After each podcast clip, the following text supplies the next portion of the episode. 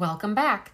We're Family Court Watch Missouri, a team of advocates who have been in the system and have lived to tell about the negative, life changing effect it's had on our family, our children's psychological well being, our health, our careers, and our bank accounts.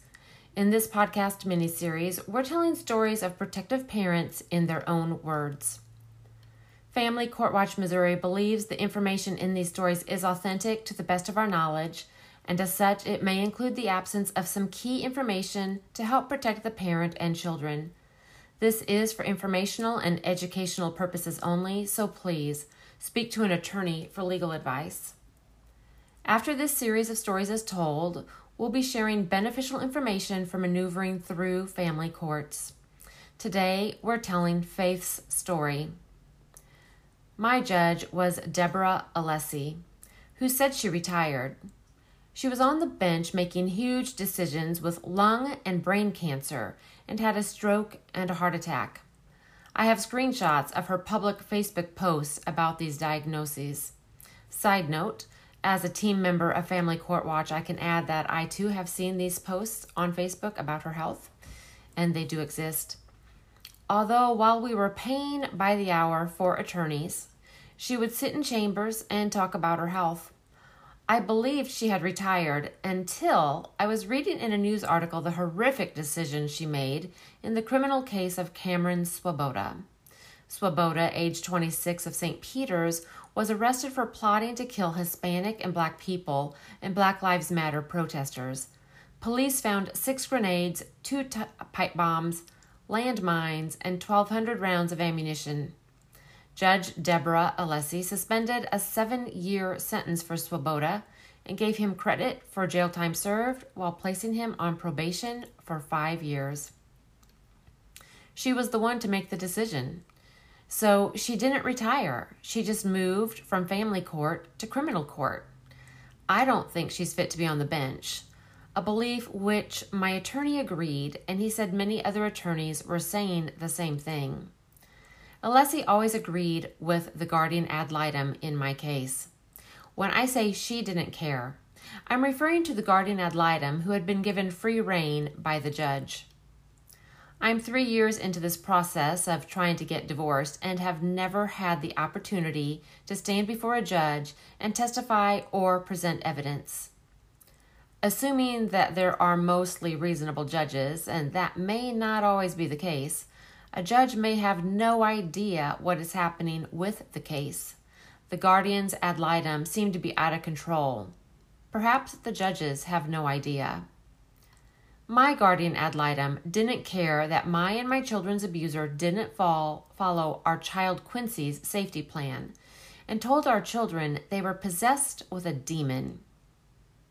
The guardian ad litem said she wasn't concerned if he did say it, but she didn't believe he did, even though what he said was in writing, and he is admitted to this in mediation.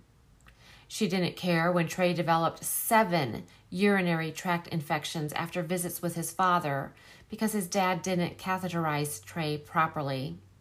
Trey had no UTIs when only the school and I catheterized him for a year. Another problem we had was when the facilitator for supervised visits didn't feel she or my children were safe around my ex, so he was kicked out of supervised visits.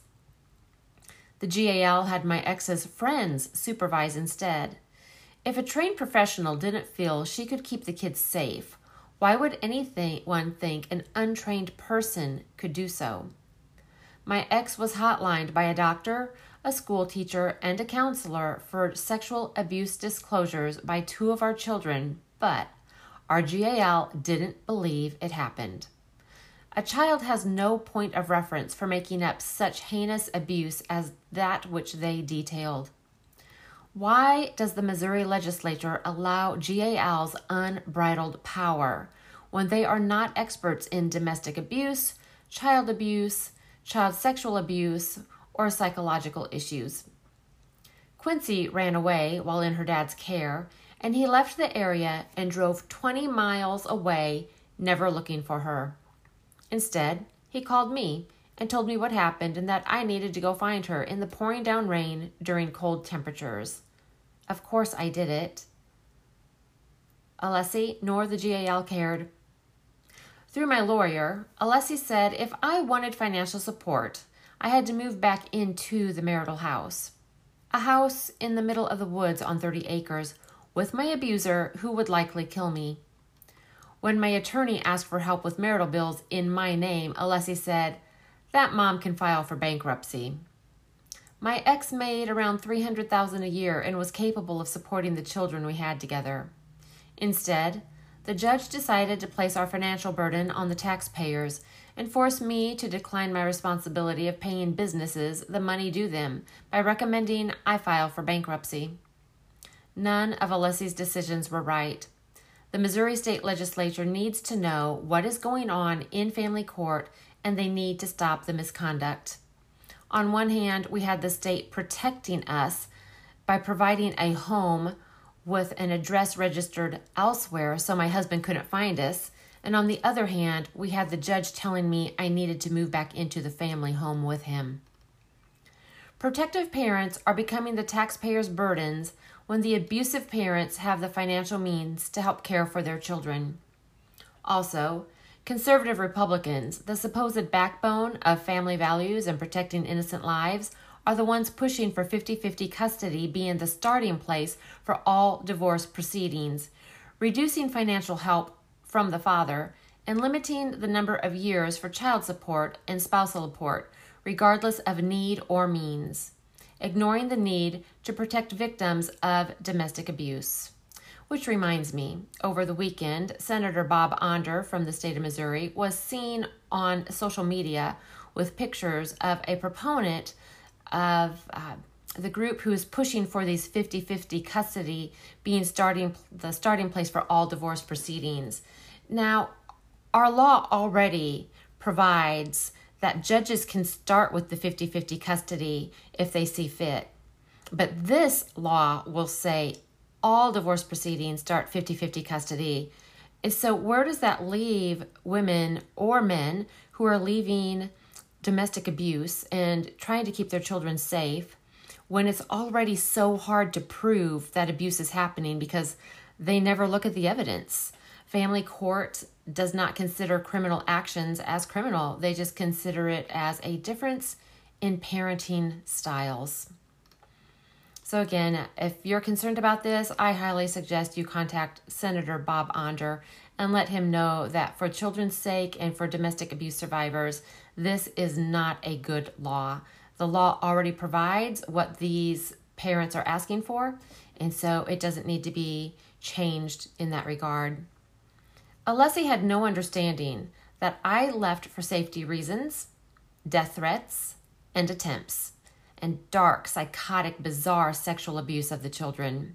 These were criminal offenses that would be tried in criminal court in criminal court if the offenses hadn't been tied to a divorce case. In family court, crimes are considered high conflict divorces with no way to pursue criminal charges against the abuser. Lastly, this year, my ex is making one fourth more income than previous years, but wants me to continue using the free system to feed the children so he can save his six figure checking account for a rainy day. He is a narcissistic abuser with untreated schizoaffective disorder who has no right frontal lobe and pops bovine adrenaline like jelly beans. He is incapable of being reasonable. Although I was trying to protect the children from having to be alone with him, I look back and wonder how we survived. I thought a family court judge would help protect the children and me. I was wrong. They are helping him continue the abuse, and he fully delights in it. The court professionals refused to listen to the experts regarding my ex. After three years, I see that family court treats protective parents and innocent children as less than, not worthy of dignity, respect, or the justice the law affords them to use on behalf of the oppressed. This is the end of Faith's story. Thank you for listening to Family Court Watch. Tune in next time for the wisdom Esther will share in the middle of another messy family court case involving domestic abuse.